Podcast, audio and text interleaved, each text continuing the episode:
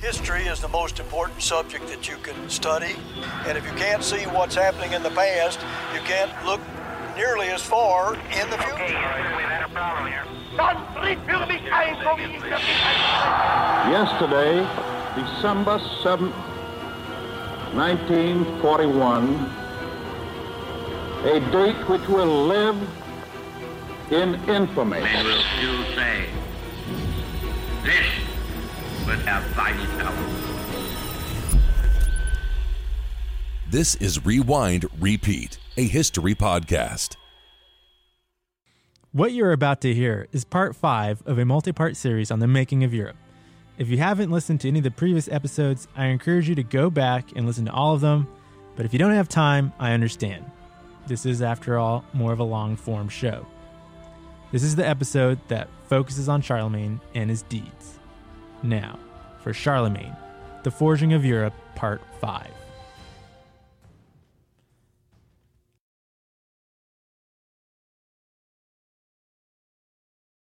The relationship between church and state has to be one of the most controversial and yet fundamental challenges for Western society. Look at the EU. And that's a good place to start on this last episode on the series on Charlemagne, seeing as that's where we started. We started with the EU using Charlemagne as a symbol of unity and trying to understand what that symbol is all about. Well, the EU was going through a vigorous debate on its constitution back in 2006. They were debating whether or not to include a reference to Christianity. Angela Merkel, the Chancellor of Germany, made some waves by stepping into the debate after meeting with the Pope and telling the press this quote, I underline my opinion that we need a European identity in the form of a constitutional treaty, and I think it should be connected to Christianity and God as Christianity has forged Europe in a decisive way. End quote. Now, this upset some European nations. The more secular nations like France and Belgium claimed this would violate the principle of separation between church and state. And then other European nations wanted that reference. It's important to note that Merkel's comments came after the Constitution was rejected by France and the Netherlands. So it really wasn't a time that you'd want to say something controversial. Separation of church and state is also an issue in America, where some people have done everything they can to remove all reference of religion from the government. Those that want to tear down religious influence look at history and see what the Catholic Church did in Europe as a reason why. Here's a church that got so much control of the government and culture that it started religious wars, inquisitions, mass murders, and held down scientific discovery for hundreds of years. Now, the founding fathers of the United States were fine with religious influence in government. In fact, they knew the government needed religious and moral people to function. They just wanted to prevent a repeat of an established church, like the Catholic Church. They weren't throwing out the baby with the bathwater, so to speak. So you can see why some European nations would be hesitant to want to reference it in the EU constitution. The Catholic Church's history is something you don't want to focus too much on. And so they go looking for a different symbol of unity, one that is more palatable, and now you see the push to use Charlemagne. But Charlemagne is the biggest reason why the Catholic Church became so dominant in Europe and his whole worldview was created from Catholic philosophy. So using him still, in an indirect way, references Christianity, at least Catholicism. Now, the church and state relationship is not a new problem. It's one Charlemagne had to deal with as well. And by the time he was on the scene, you had something totally unique to this world a religion acting like a state independent of any state. I didn't cover the split in the Catholic Church between the Eastern and Western churches, but their biggest difference wasn't really theology. That's what gets all the focus. But really, the main reason I think for that split is that the Eastern Church was always controlled by the Byzantine Emperor, and the Western Church, led by Rome and the Pope, never wanted to accept the Emperor's control. They broke free. and that was the reason. Now back to the 700s, where we left off in the last episode. The Catholic Church is looking to form a new relationship to protect them because they're essentially a state without a military, and they find a willing partner in Pepin. We covered the deal they made. Pepin would become a legitimate king of the Franks with the Pope's blessing, and the church in return would get Frankish protection. And where we left off exactly, Charlemagne was now the sole king of the Franks. Now, as a young boy, he fully understood how important that relationship was with the Catholic Church, and everything we see shows him to be a sincere, true believer. This isn't like Constantine, where we could debate about how sincere he was, whether he really ever stopped worshiping the sun, whether or not the guy was just hedging his bets for the afterlife. No, Charlemagne is 100% Catholic. And as we will see, he's better at it than some of the popes that were alive during his time. After his brother dies, Carloman, and the kingdom is united under him, Charlemagne immediately does what any good Germanic king does he goes on the warpath. So, just a few months after his brother dies, Charlemagne is leading an army northeast across the Rhine River deep into territory controlled by the Saxons. He's raiding, pillaging, and of course, killing. He is able to take some Saxon nobility into captivity, and this was the first of many campaigns Charlemagne would make into Saxony. Almost every year in his reign for the next 33 years, Charlemagne is warring with the Saxons. Now remember, this was expected for a Germanic king. It was the best way for him to continue to reward the loyalty of his nobility by plundering the neighbors. And Saxon territory had been the target of Frankish raids from back to even Charles Martel's time. The Franks under Pepin were able to get the Saxons to pay tribute, but the Saxons had been harassing the Franks for years on and off, raiding into their territory. So it was a tit for tat back and forth. Franks would be murdered, they'd have their territory pillaged, farms would be burned, and then the Franks would come back and do the same to the Saxons. They were doing the same thing to each other for many years, except we have to remember the Franks were better organized and more numerous so time was on the Franks' side. There was one thing, though, that happened in this first raid of Charlemagne that was a foreshadow of what was to come for the Saxons. Charlemagne led his army deep into Saxon territory and went after one of their most sacred groves, in which there was a sacred tree called Irminsul. Now, according to the Saxons, they thought this tree upheld the heavens, but that belief was extinguished when Charlemagne burnt it down. That's the kind of move, though, that will keep the Saxons fighting you. And that was just the first raid. There is more to come. But before Charlemagne gets into it more, something comes up with the Lombards and the Pope in Italy that he has to deal with. Italy was once again brewing in a crisis. After Pepin defeated the Lombards, he left them as a client state, independent, but the Lombards had to acknowledge Frankish supremacy. Now, new Lombard king Desiderius succeeds on the throne, and he has pretty good relations with both Charlemagne and Charlemagne's brother back when he was alive. Charlemagne even married one of the Lombard king's daughters. But things changed two years after that marriage. Carloman was dead. His sons, whose inheritance was taken by Charlemagne, they fled to Italy with their mother. And at some point, we don't know which order, the Lombard king encourages Carloman's widow to claim her son's inheritance and request they be anointed by the Pope. So, this is essentially the Lombard king inciting civil war. Charlemagne returns Desiderius' daughter for failure to provide a son, and that upsets the Lombard king. And the newly elected Pope, Pope Adrian, writes to Charlemagne that Rome was under Lombard threat once again. The new Lombard king is more aggressive, more imperialistic than the previous king, and he's refusing to return some of the Pope's cities that were promised to be returned when he succeeded.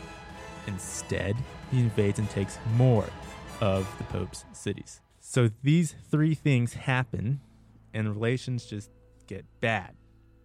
Now, clearly, the Lombards were hoping for a Frankish civil war that would free them up so they could conquer Rome and get rid of the Pope, essentially. This was a failure of the previous Lombard kings, and if you recall from the previous episodes, a big reason why the Lombards were in such a bad state. They never took Rome. And really, this crisis is actually just a final reckoning for the Lombards, the Franks, and the Pope. At first, it sounds like Charlemagne wants to negotiate, offering basically for the Lombards to give up the cities that the Pope paid, but no one wants to settle. The Pope wants a final answer. He insists Charlemagne go to war, and Charlemagne does.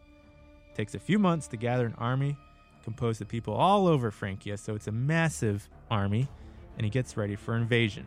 He crosses the Alps in 773. Now, there are two passes that the Franks could take over the Alps into the Lombard territory. Each of them had an ancient Roman road that allowed the army to cross. And on the other side of the Alps, though, there were some basically fortifications the Lombards built expecting the Franks to take these two passes. But Charlemagne organizes such a big army, he's able to split it in two and send them down both passes. So that's pretty bad. Now the Lombards have to really get ready for potential battle in two different areas. Even worse, when Charlemagne's army crosses the Alps and gets to the other side, he finds someone that he can bribe, and they show him a pass that kind of circumvents the fortification. And now you have the Franks coming in one way and covering the retreat for the Lombards. So before they got cut off, the Lombard king freaks out and retreats to his capital in Pavia. There's a wonderful and legendary description of what it was like for that Lombard king stuck in Pavia waiting for Charlemagne and his army to come and lay siege. It comes from a Frankish historian, Notker the Stammerer, who wrote this, by the way, about 70 years after Charlemagne died. So it's not like it's 100% accurate, it's just a story. But it's a story Charlemagne's grandchildren would have grown up hearing. It's a little long to include all of it, but basically, one of the chief Frankish nobles named Otker had previously fled to Desiderius for protection. And now they're both in Pavia, in a high tower, watching Charlemagne's army approach. And the army gets there piecemeal. Each time a new part of the army arrives, Desiderius asks Otker, Is Charles in the army? Basically, is that the whole army I'm seeing? And Otker would say, Not yet. And this went on several times. First, when the baggage wagons appeared, then the cavalry and the troops. Three times, Desiderius asks, Is Charles there? And three times, Otker says, Not yet. And each time, Desiderius freaks out even more. Otker says, When you see black rivers of iron flooding around the city walls like waves of the sea, then you know he is here. And then Charles arrives. Here's how Notker describes the account. Quote, Hardly were these words finished when there came from the west a mighty wind, and with the north wind began to blow like a black cloud, which turned the bright day to horrid gloom. But as the emperor drew nearer, the gleam of his weapons turned the darkness into day, a day darker than any night to the beleaguered garrison. Then could be seen the Iron Charles, helmeted with an iron helmet, his hands clad in iron gauntlets, his iron breast and platonic shoulders protected with an iron breastplate. An iron spear was raised on high in his left hand, his right always rested on his unconquered sword. The thighs, which with most men are uncovered so that they may the more easily ride on horseback, were in his case clad with plates of iron. I need make no special mention of his greaves, for the greaves of all the armor were of iron. His shield was all of iron. His warhorse was iron colored and iron hearted. All who went before him, all who marched by his side, all who followed after him, and the whole equipment of the army imitated him as closely as possible. The fields and open places were filled with iron. The rays of sun were thrown black by the gleam of iron. A people harder than iron paid universal honor to the hardness of iron. Oh, the iron! Woe for the iron! was the confused cry that rose from the citizens. What a fantastic description, even if it's biased. Iron everywhere. Charlemagne hunkers down for the siege, one evidently so well laid out that he takes a break and visits Rome. And the siege would last for over a year, but right before Easter in 774, Charlemagne takes a big entourage down to visit Rome for the first time. It's hard to know, too, what kind of impression the city of Rome would make on someone like Charlemagne. Even in its decaying state, it would have been impressive for anyone from Francia. The Colosseum was one of the tallest buildings in Europe at the time, and as far as I know, was the tallest he would have seen. And this is the kind of tour that would inspire Charlemagne for years to come, expand his thinking, show the possibilities, he could say, of his reign. Like I said, it's impossible to know exactly how that would have impacted him, but I'm sure many of you listening have had some similar experience when touring some historical monument or some great city today. He wants to visit Rome during a Catholic holiday, but had some things to talk about with the Pope concerning the future of Italy. He meets Pope Adrian and they hit it off real well. The Pope is hoping that the Lombard kingdom would essentially be dissolved and that the Franks and the Pope would divide the spoils. But we don't know if there was a deal made or what deal was made, because when two months later Charlemagne does defeat Desiderius, Charlemagne does something different than what the Pope was expecting. He takes on a new title, and the title is this Charles, by the grace of God, King of the Franks and of the Lombards. So he doesn't dissolve the Lombard kingdom. But he doesn't absorb it into Francia either. He essentially sets up a separate kingdom, but that's under him. He keeps it intact and proclaims himself king. So the Pope doesn't get everything he wants, but he and the Catholic Church still win big because Charlemagne takes out their greatest enemy.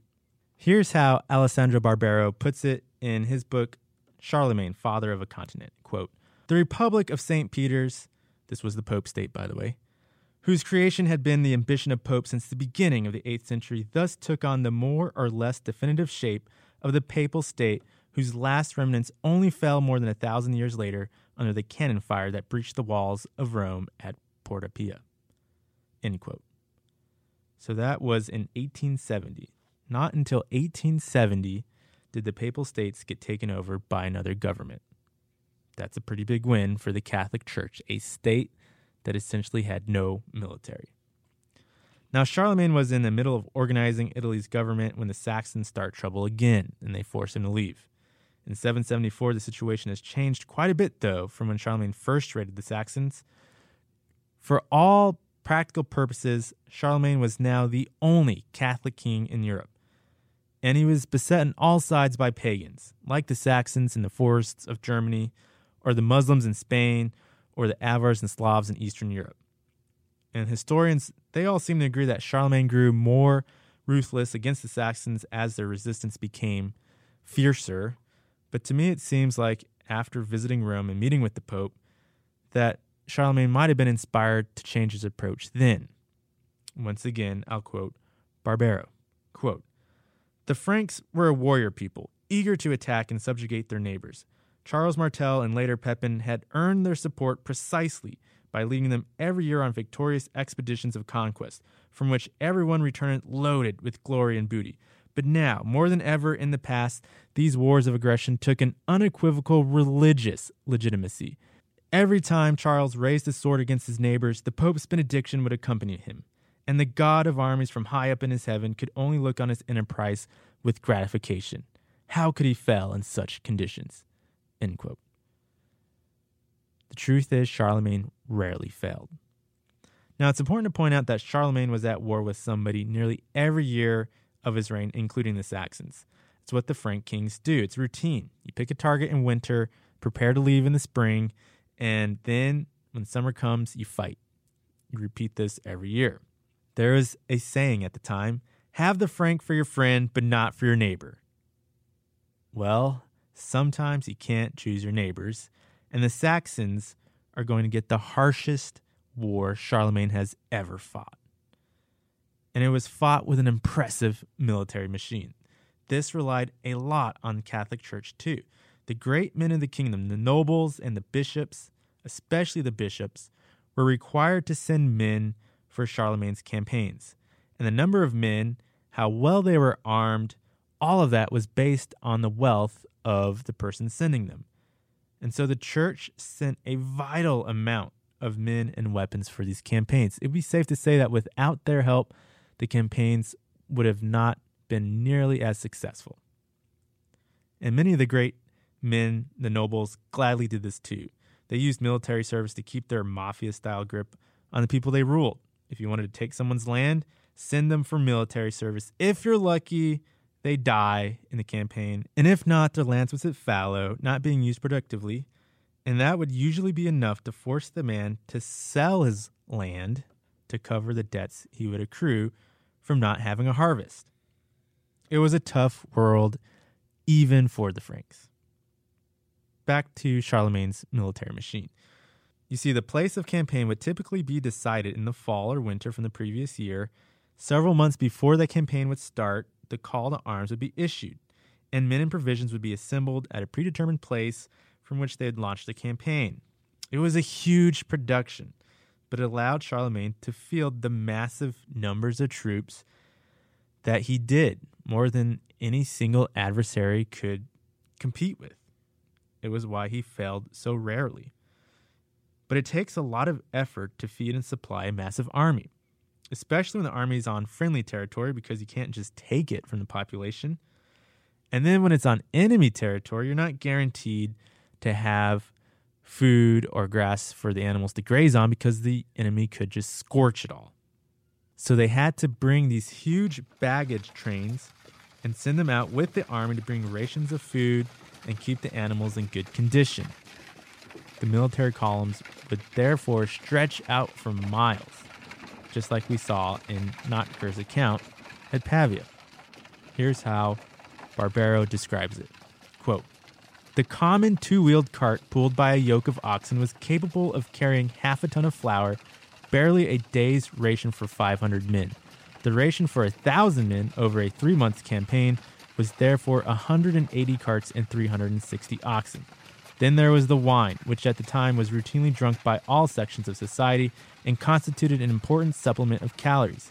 Given that cart could carry 130 or 160 gallons, the same 1,000 men would need another 180 carts on the campaign. Every day, a horse would require about 22 pounds of fodder, of which half could be grass or hay, but the other half would have to be barley or oats. Over three months, 100 horses would therefore consume the loads of another 90 carts.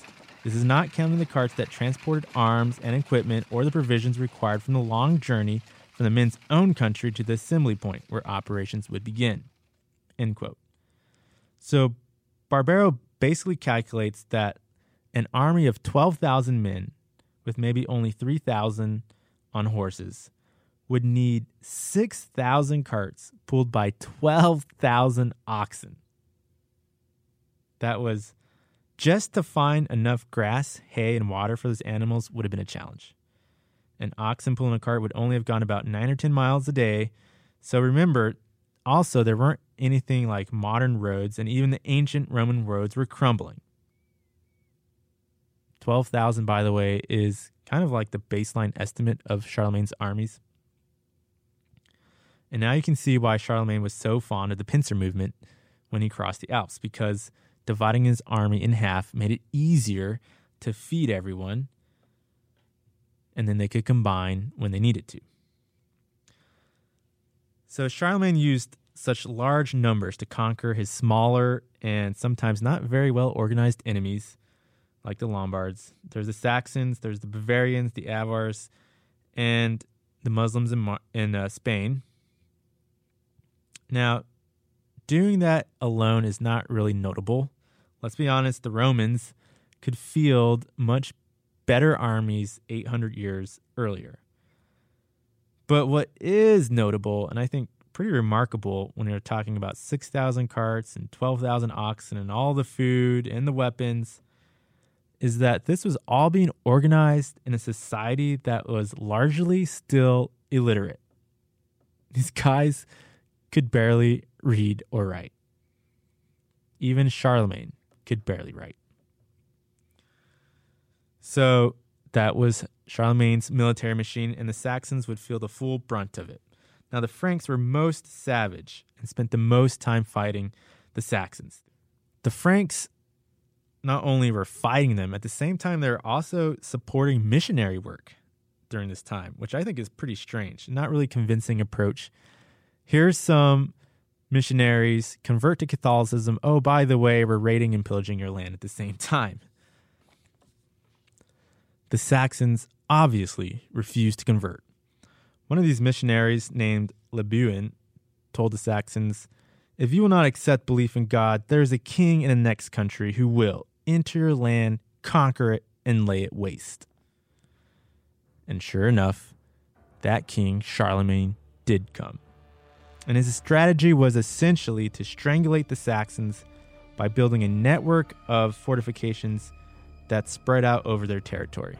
And these forts could supply each other, they could support each other, and by putting them in the most important parts, like around the rivers, the Franks could choke out the Saxons economically as well. It was a ruthless war. Here's how Barbero puts it quote, It was a ferocious war in a country with little or no civilization, with neither roads nor cities, and entirely covered with forests and marshland. The Saxons sacrificed prisoners of war to their gods, as Germans had always done before converting to Christianity. And the Franks did not hesitate to put to death anyone who refused to be baptized. Time and again, the Saxon chiefs, worn down by war with no quarter, sued for peace, offered hostages, accepted baptism, and undertook to allow missionaries to go around their work. But every time that vigilance slackened and Charles was engaged on some other front, rebellions broke out. Frankish garrisons were attacked and massacred, and monasteries were pillaged. End quote. So this was clearly, for the Franks, a religious war. Conversion forced by the sword.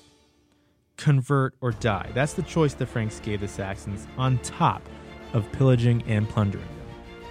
Charlemagne is the first Catholic crusader king the world had seen. But the Saxons kept resisting. There would be this pattern. You see, they'd be defeated, promised to convert and submit, and then they'd rebel. And as soon as they found out Charlemagne was gone, warring somewhere else, that was the chance they took to go raid the Franks. Like in 778, when Charlemagne was in Spain fighting Muslims in the Pyrenees, the Saxons rose up, rebelled, destroyed some forts. Then back comes Charlemagne to subdue them. And finally, at this time, he decides to officially incorporate Saxony into his territory. He starts passing laws, some of which give the Saxons the death penalty for offending the Catholic religion and its clergy. It's the first step towards forced conversion legally, which of course makes the Saxons even more rebellious. And it's a weird situation where there are some Saxon nobles working with Charlemagne and then other Saxon nobles refusing to, and so the people just weren't united. Saxon resistance got worse in 782 when the rebels finally get this clever and aggressive leader. An interesting guy named Witikind. He's a Saxon noble, one of the ones who refused to work with Charlemagne. And when he refused to work with Charlemagne, he fled from the Franks to the north, but he comes back later just to stir up trouble. And he does that by causing the Saxons to revolt along with them. It's kind of like Return of the Jedi. This guy is the last best hope to keep the Saxons free of the Franks. Witikind is kind of a magnet for pagan warriors too, because this is a religious war, and he represents the old religion, the old ways. Any pagan warrior who wants the old way signs up to fight with him. He waits for Charlemagne, who takes his large army to go campaigning somewhere else, when he decides to strike. Witikind raids and pillages the Franks, as usual. The Franks, who are left behind, decide to respond by sending in a military force.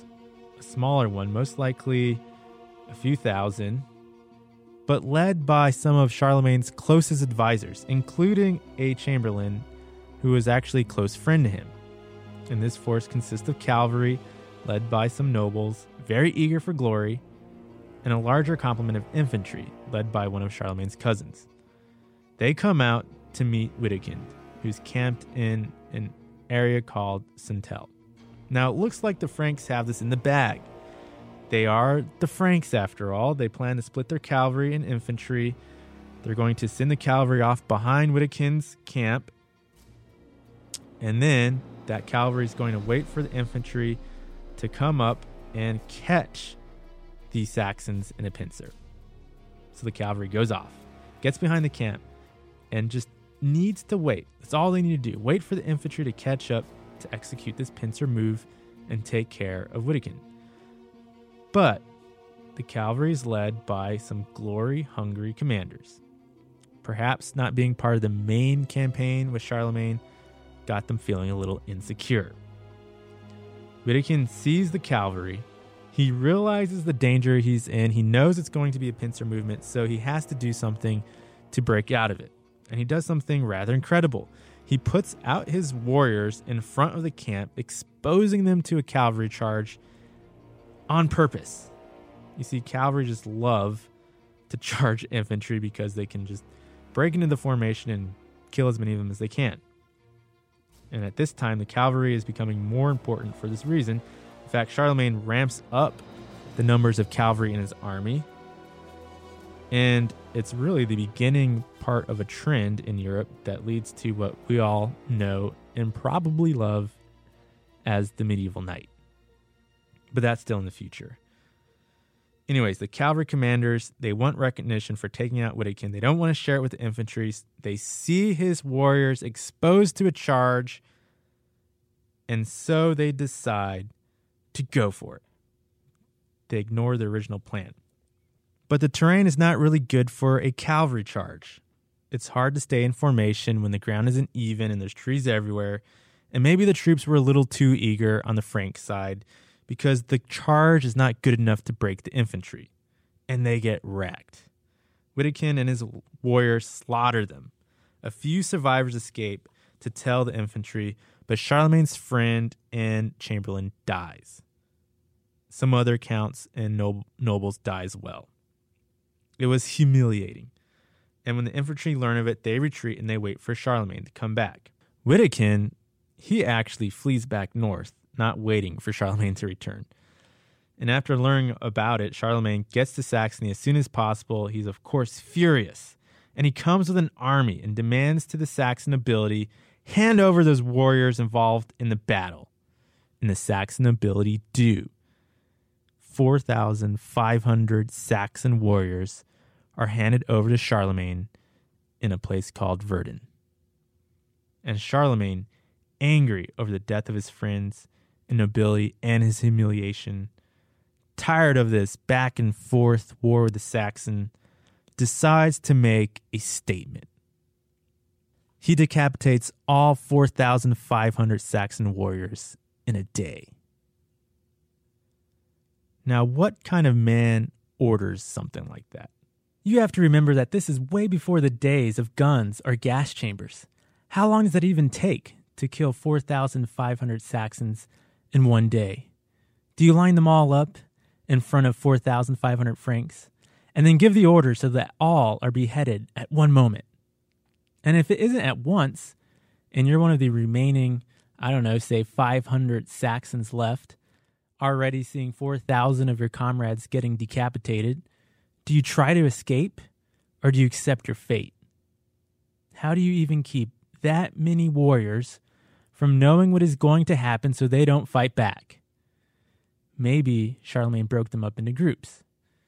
We don't know. If you're a Frank, though, and Charlemagne orders you to kill a Saxon, do you feel honorable doing so? Decapitating an unarmed man who surrendered. Would it haunt you? What you did there? Maybe not. And remember, at that time, 4,500 men is a lot larger of a population than what we would think of today.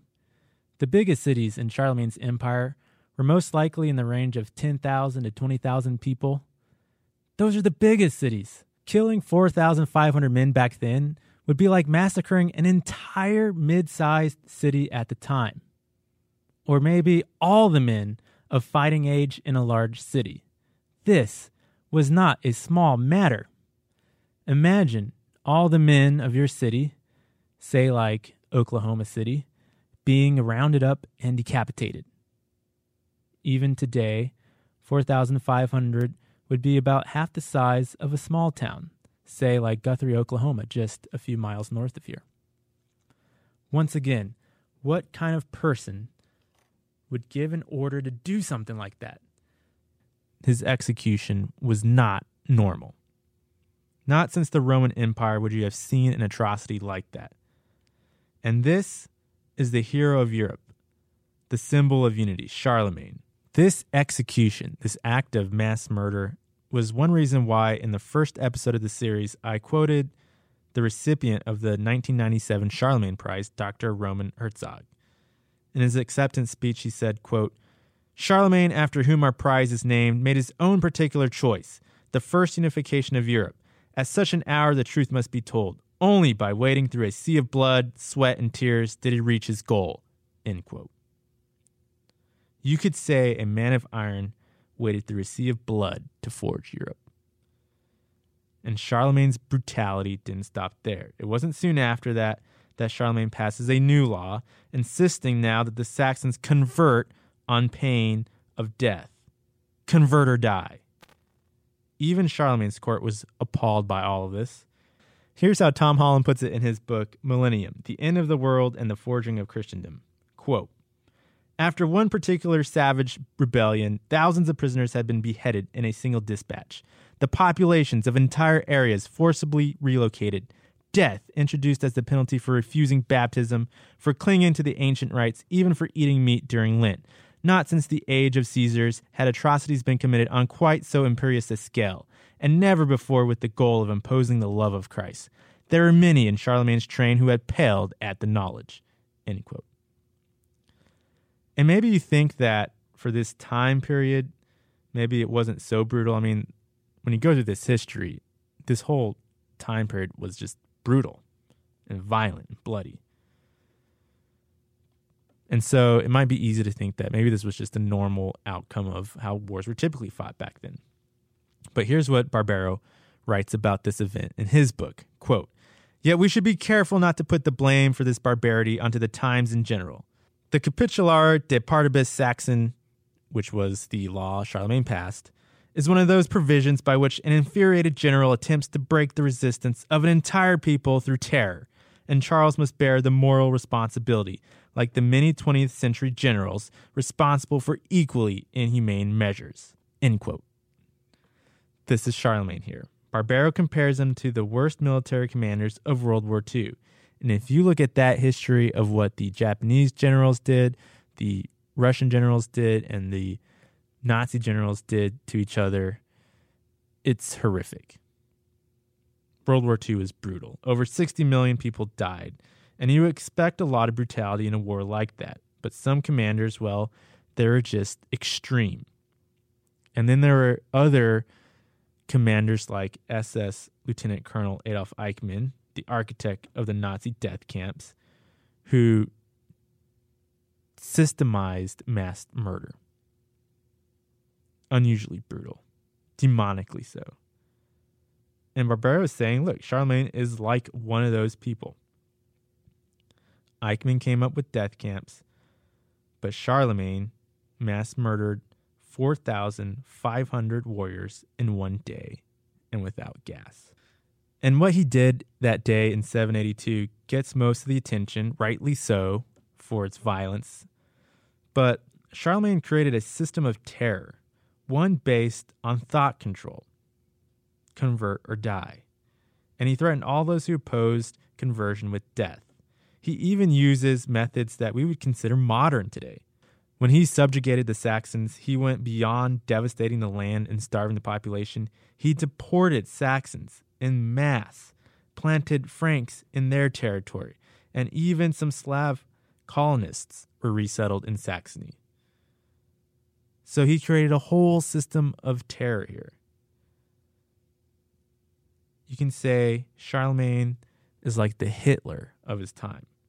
And remember, that's how this whole series started comparing all these so called great men like Alexander and Caesar and Charlemagne and looking at how, well, they were just as much evil butcherers as Hitler was, and wondering how many years would it take before Hitler doesn't look so bad.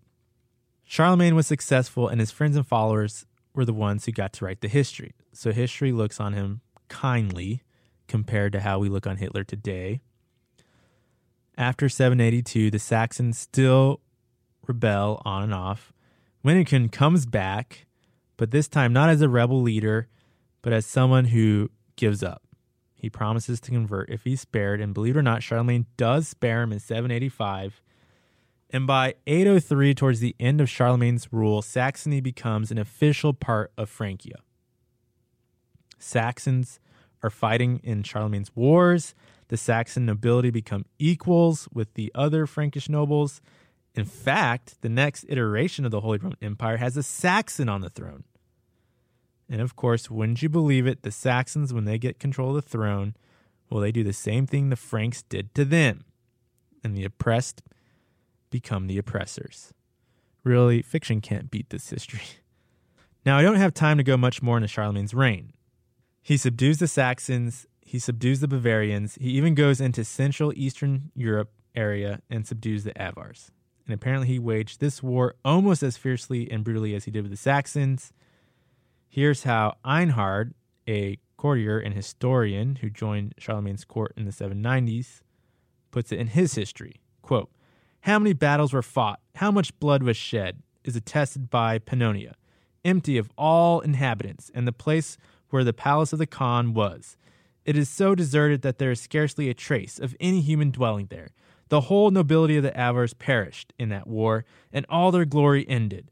All the wealth and treasure they had assembled over many years was seized. Human memory cannot record any war against the Franks that left them richer and more enriched. It's interesting in that history there how Einhard, a friend to Charlemagne, makes it sound like the Avars were the aggressors. So we know that this description is not entirely accurate as it is biased. But in that war with the Avars in 795, Charlemagne does haul off this massive booty, so much so it takes 15 carts pulled by four oxen each to take it all and Charlemagne was able to pay off all his nobles, including the recently incorporated Saxons, the clergy. They all got this wealth. Charlemagne even upgrades his palace that he was building in Aachen because of it. And you can see really why the Franks just loved him. This guy kept winning and was rewarding them with a lot of wealth. Tom Holland writes in his book about Charlemagne and his conquest like this quote, Warfare had long been the activity of choice among the Franks. Back in the days of Childeric, it had served to win them Gaul, after all. Leaders who failed to provide their followers with the spoils of pillage rarely endured for long. No sooner had winter thawed into spring than the Frankish people, dusting down their spears, would prepare to follow their king out on campaign. Charlemagne, whose hunger for booty was insatiable, had inherited to the full the appetites of a primordial line of warrior chiefs. End quote. Charlemagne lives the life of a Frankish king, and he's great at it. And while I focus on his war making efforts, there's a lot of aspects to Charlemagne's reign that gets a lot of respect as well. In fact, they call his reign the Carolingian Renaissance, a rebirth of civilization. For example, Charlemagne improves the writing script, or he has his scholars do that. And our own writing script today derives from a script developed by scholars. He creates a more stable currency. He sets up a system of administration to try to fight corruption. He does this, by the way, by pairing up a bishop and a noble. And he would send both of them out to different parts of his kingdom, and they're there to ensure that the laws are being carried out. He builds a magnificent palace at Aachen, the chapel of which still stands today.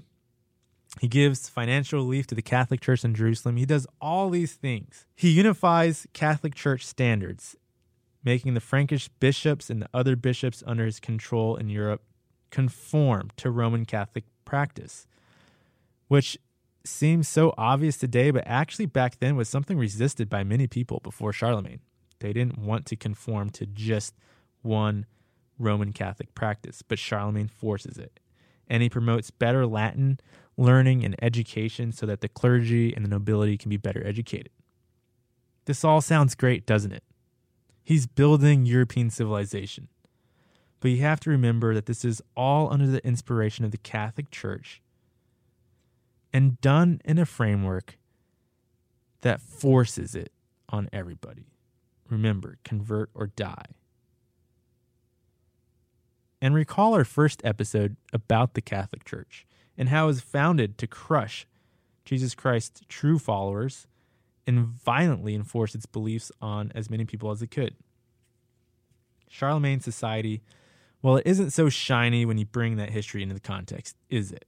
Here's what Rosamond McKitterick says Charlemagne is trying to do in her book, Charlemagne, The Formation of a European Identity.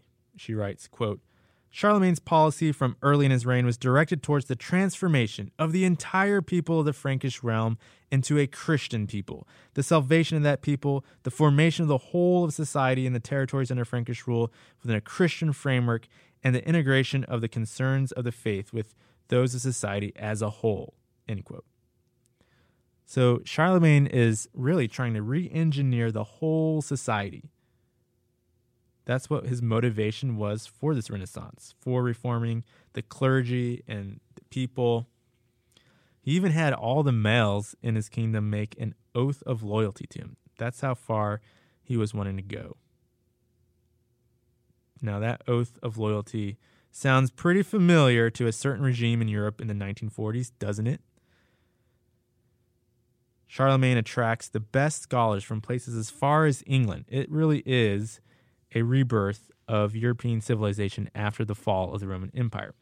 And it all sounds so great until you remember that he was willing to kill to make it happen. He was essentially trying to do what Hitler tried to do, but in medieval times, a time when the Catholic Church was powerful and prestigious, and he's working with the church. So you have this secular and religious framework combining to form one framework in his realm. And like I said, it looks great, but you have to dig into the history. Now, the last thing I want to cover about Charlemagne in this whole series is how he was crowned emperor. Pope Adrian dies in 795. Einhard says Charlemagne weeps over his death. It's as if he lost a brother or a son. That's how close Charlemagne was with this pope.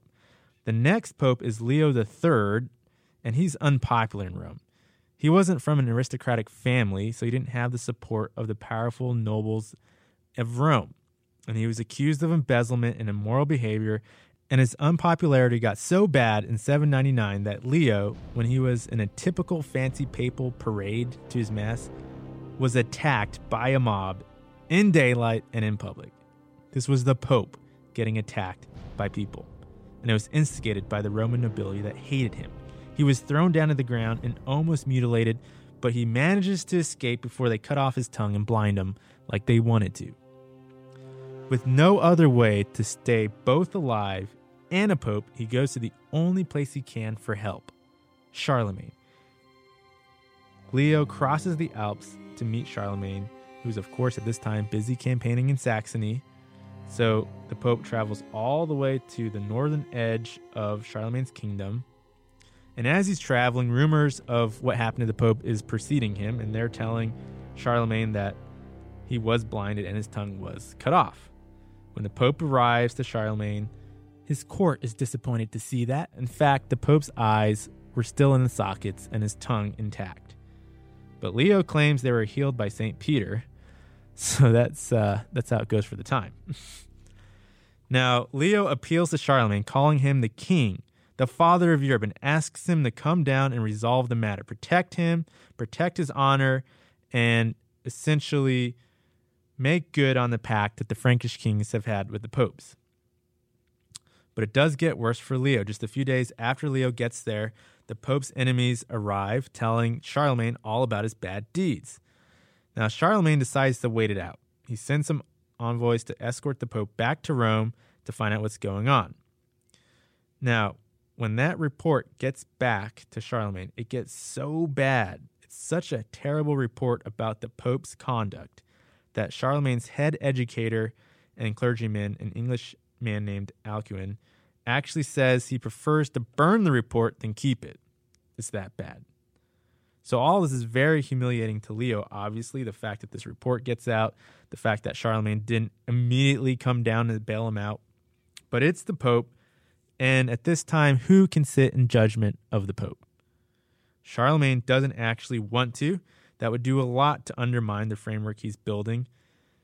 So he comes up with a plan. He's going to come down to Rome and he's going to essentially acquit Leo of everything and reinstate him. So Charlemagne, father of Europe, protector of the Roman Church, goes down in the following year and reaches Rome in November 800. Notker has a nice way of putting it. He says that the head of the world came to the city that had once been the head of the world. The Pope comes out to meet him, 12 miles from Rome, in fact, which is a very humble show of the Pope. You see, the Roman emperors only required their servants to come out six miles. And Adrian never came out to meet Charlemagne. He made Charlemagne come to him. So you see the weak situation Leo is in by coming out to meet Charlemagne. Now, Charlemagne calls a council of the powers that be in Rome, and in front of the whole assembly, it's confirmed yes, the Pope can't be judged by anyone. So Charlemagne allows Leo to prove his innocence with a solemn oath, and that's it. Of course, Leo does that. So Leo triumphs over his enemies in Rome. Two days later, Leo is going to reverse the humiliation and the lessening of the papal office in relationship to the king, and he's going to mastermind a dramatic theatrical victory. A victory so powerful it influences how we see the Catholic Church this day. It's Christmas now, and Charlemagne is going to have Mass with the Pope.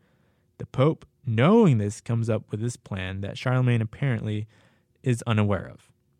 Here's how Tom Holland describes what Leo did. Quote, Two days after the Pope's acquittal, Charlemagne attended Christmas Mass in the shrine in St. Peter in the Vatican. He did so humbly, without any insignia of royalty, praying on his knees. As he rose, however, Leo stepped forward into the golden light cast by the altar candles and placed a crown on his bare head. Simultaneously, the whole cathedral echoed to the ecstatic cries of the congregation, who held the Frankish king as Augustus, the honorific of the ancient Caesars. Leo, never knowingly less than dramatic, then prostrated himself before Charlemagne's feet, head down, arms outstretched. By venerable tradition, such obeisance had properly been performed only for one man, the emperor in Constantinople. End quote. I actually like Will Durant's description as well because he adds in what that proclamation was. Three times after the Pope crowned Charlemagne, the congregation and choir they erupt with cries of Hail to Charles the Augustus, crowned by God, the great and peace bringing emperor of the Romans. So the Pope crowns Charlemagne emperor, and even though the Pope is prostrating himself, symbolically he's actually put his office on top of Charlemagne. The popes had been kingmakers. We saw this in previous episodes. But now the pope was an emperor maker. No emperor could be one without the pope's confirmation. The emperor had to be in good standing with the Catholic Church. And this is the ultimate triumph for the Catholic Church. Years later, you had popes go to war with emperors they didn't like, and it was only possible because of this idea that the Pope made or broke emperors. This was all because of what Leo did here. Leo, perhaps one of the weakest popes in, in ways, is a fighter, and he turns this whole debacle, this whole humiliation, into a victory for him and future popes. That's powerful. The whole thing was staged. Choirs don't make proclamations without knowing what they're going to say, after all. And it's clear that Leo knew he was going to crown Charlemagne as emperor. And some think that decision was made while he was up in Francia, but we don't know when. But we do know that events lined up perfectly for this to happen. There was a vacancy on the throne in the east. The Byzantine emperor had been a boy. His mom, Empress Irene, had reigned as regent. And when the boy reached the age to rule on his own, in 797, Empress Irene gouges out his eyes and hurts him so badly he dies. So the Pope saw an opportunity here. There was a vacancy. A lot of things went Charlemagne's way for him to become emperor with the least amount of resistance. Now, here's the thing Charlemagne also knew it was coming, but he didn't know exactly how it happened. Einhard, remember the historian who was part of Charlemagne's court toward the end of his reign, writes about Charlemagne's reaction to the ceremony Christmas Day 800. He writes, quote, At first he disliked this so much that he said that he would not have entered the church that day, even though it was a great feast day, if he had known in advance of the Pope's plan. End quote.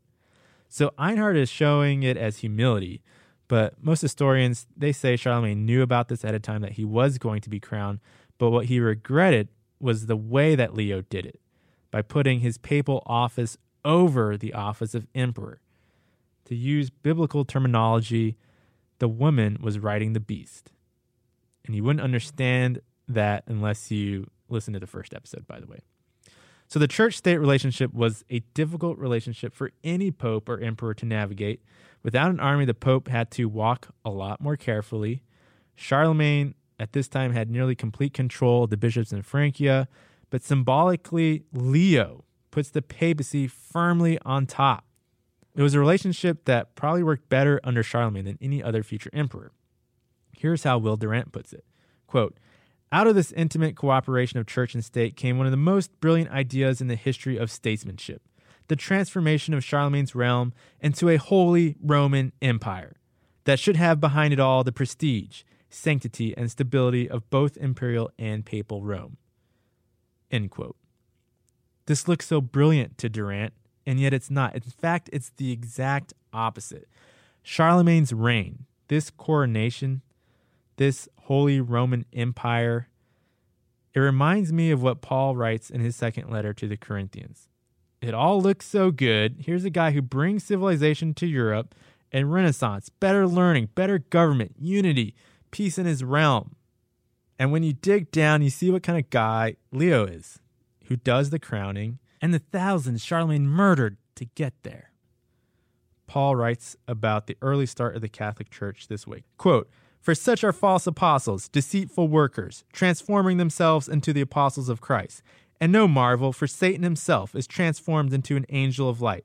Therefore, it is no great thing if his ministers also be transformed as the ministers of righteousness, whose end shall be according to their works. End quote. It's such a perfect description. Charlemagne looks like a minister of righteousness, a bringer of light, and yet he brought the worst kind of darkness. You know, we used to call this time period of the 800s and the 700s as the Dark Ages. And now I know it's not popular right now to still call it that way, but I think the older historians had it right. The cooperation of church and state may have not caused the Dark Ages, but it certainly kept Europe in the Dark Ages for a lot longer. And if you have a problem with the term Dark Ages for this time period, here's how the Bible describes this system of cooperation. It's in a prophetic vision given to the Apostle John that he records in the book of Revelation. Here's what he sees Quote, And I saw a woman sit upon a scarlet colored beast full of names of blasphemy, having seven heads and ten horns. And the woman was arrayed in purple and scarlet color, and decked with gold and precious stones and pearls, having a golden cup in her hand full of abominations and filthiness of her fornication. And upon her forehead was a name written Mystery, Babylon the Great, the mother of harlots and abominations of the earth. And I saw the woman drunken with the blood of saints and with the blood of the martyrs of Jesus. This system is a beast ridden by a woman, which symbolizes a church drunk on blood. Now, this is focused on what the beast does to God's church. But if you were a Saxon or an Avar, you would have a lot to relate to in this description. Charlemagne was the second of the seven heads John refers to. Dark Age seems like a rather generous label when you compare it to what the Bible describes it as. So, this is where we wrap up the series on Charlemagne. Five long episodes, but all of it necessary to get the full description of Charlemagne and what he did. What stood out most to me in this history of Charlemagne was Notker's description of the noble and Lombard king waiting for him to arrive in Pavia. Remember all that iron? One translation of Notker wrote, The noble telling Desiderius, quote, When you see a crop of iron shoot up in the fields and black rivers of iron come flooding around the city walls like the surging waves of the ocean, then perhaps you can say that Charlemagne is arriving. End quote. Pretty dramatic, and it reminds me of a famous speech Otto von Bismarck gave in the 1860s. He is a German minister there. He was the one responsible for creating Germany. But in the 1860s, Germany was not yet a state, and he was explaining how he was going to unify them all. And he said it wasn't going to be decided by speeches, but by war. Here's, here's what he told the Germans quote, Not through speeches and majority decisions will great questions of the day be decided. That was the great mistake of 1848 and 1849. But by iron and blood. End quote. They call Bismarck the Iron Chancellor, and his speech, which was called the Iron and Blood speech for that statement, was referring to a poem written in the Napoleonic Wars time period. It's the same method, the same result. Otto von Bismarck unites Germany in 1871, and in 40 years, World War I breaks out, provoked by the same Germans eager for more power. And that resulted in 15 to 20 million people dying. How's that for iron and blood? And this is nothing new. It's as old as history, going back in time from Hitler to Napoleon to Otto to Charlemagne down to the 20 years of devastating war in Italy waged by Justinian. It's all the same in the end. Iron and blood. Even on the smaller scale with the Frankish king Clovis, who we covered in a previous episode, one of the things that was interesting about Gregory of Tours and his history on Clovis is that he could see all the carnage Clovis caused, but he still wanted that kind of devastation for the sake of unity. It's mind boggling. Here's what Gregory writes in his history Quote, I am weary of relating the details of the civil wars that mightily plagued the nation and kingdom of the Franks. And the worst of it is that we see in them the beginning of that time of woe, which the Lord foretold Father shall rise against son, son against father, brother against brother, kinsman against kinsman. They should have been deterred by the examples of former kings who slain by their enemies as soon as they were divided. How often has the very city of cities, the great capital of the whole earth, been laid low by civil war, and again, when it ceased, has risen as if from the ground? Would you too, O kings, were engaged in battles like those in which your fathers struggled, and the heathen, terrified by your union, might be crushed by your strength. Remember how Clovis won your great victories, how he slew opposing kings, crushed wicked peoples, and subdued their lands, and left to you complete and unchallenged dominion over them. End quote. That's amazing. Clovis, remember, is the guy who murdered all his relatives that could claim to be a king. And Gregory is calling for Clovis's descendants to act like him. Wage these wars to unify the kingdom. How could anyone call for the end of civil war and unity by pointing to Clovis as a role model? He achieved that unity by killing anyone who stood in his way. And Charlemagne did too, beheading 4,500 people in one day. Iron and blood. And except for Hitler, these kinds of war leaders get the tag great added to their name.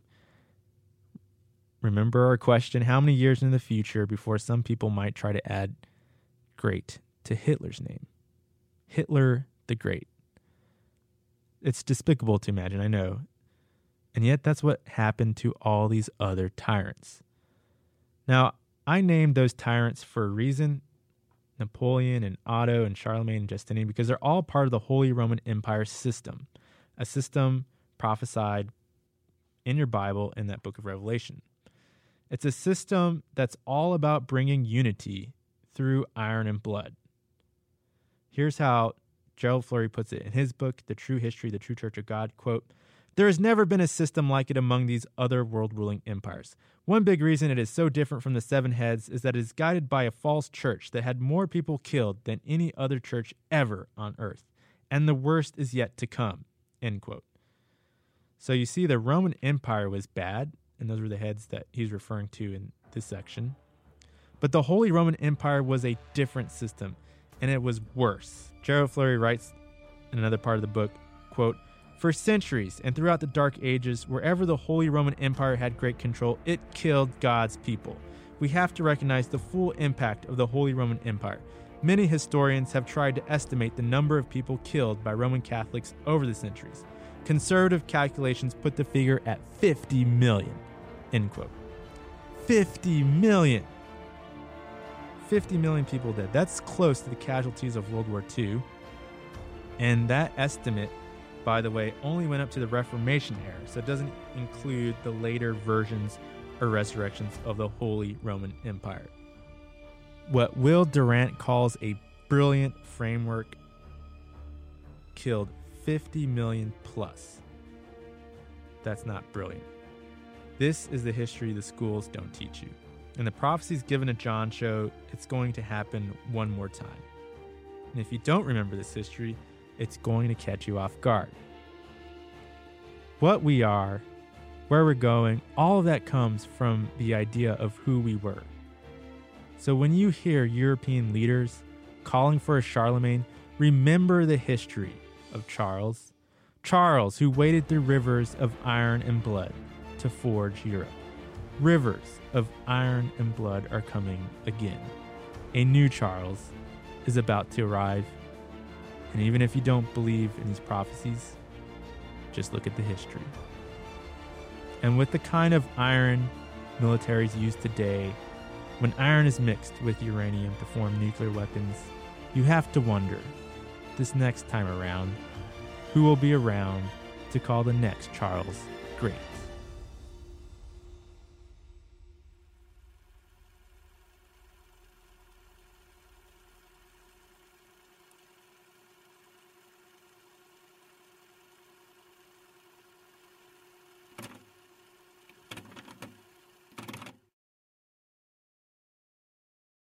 Rewind Repeat, a history podcast, airs on kpcg.fm 101.3 as part of the Trumpet Radio.